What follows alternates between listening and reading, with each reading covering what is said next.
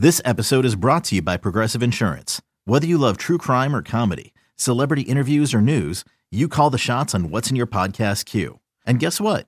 Now you can call them on your auto insurance too with the Name Your Price tool from Progressive. It works just the way it sounds. You tell Progressive how much you want to pay for car insurance, and they'll show you coverage options that fit your budget.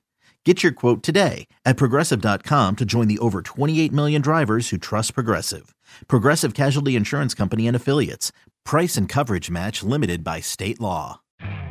You could spend the weekend doing the same old whatever, or you could conquer the weekend in the all-new Hyundai Santa Fe.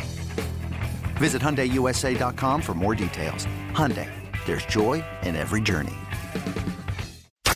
Cheeseheads. Cheeseheads. Get on your feet. It's Curd and Long. Hosted by Sparky Fifer and Ryan Horvat. Yeah, that's my other thing. How is he going to survive Jets media? How is he going to survive walking out of his place and having cameras waiting for him at every waking moment? That dude could go eat at any restaurant in Green Bay. Nobody bothering that dude for the most part. He's not going to be able to walk in or out of anywhere without a camera. Like his life is going to be completely altered and different than what it's been in Green Bay.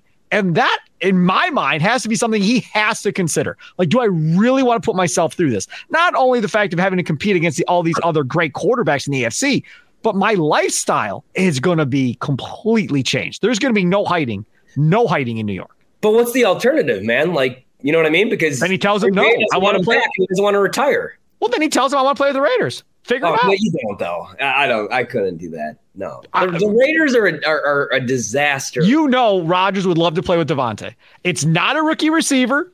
He they know each other like the back of his hand. He's got his go-to guy. He goes to New York. He's got no go-to guy. He doesn't know anybody out there. Uh, wide receiver, tight end, running back. There's nothing. The only dude he knows is the offensive coordinator. That's it. He'd They're much rather go there, have a great running back in Jacobs established, have a good tight end in Waller, have a great wide receiver in Davante Adams any day of the week. Even though the defense stinks, he'd be like, oh, whatever, I had in Green Bay.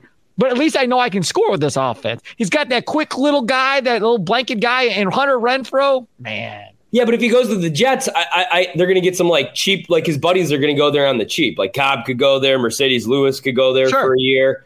There's going to be ring chasers that are going to go there because it's like they came to Green Bay, the ring chasers. They always followed him in Green Bay.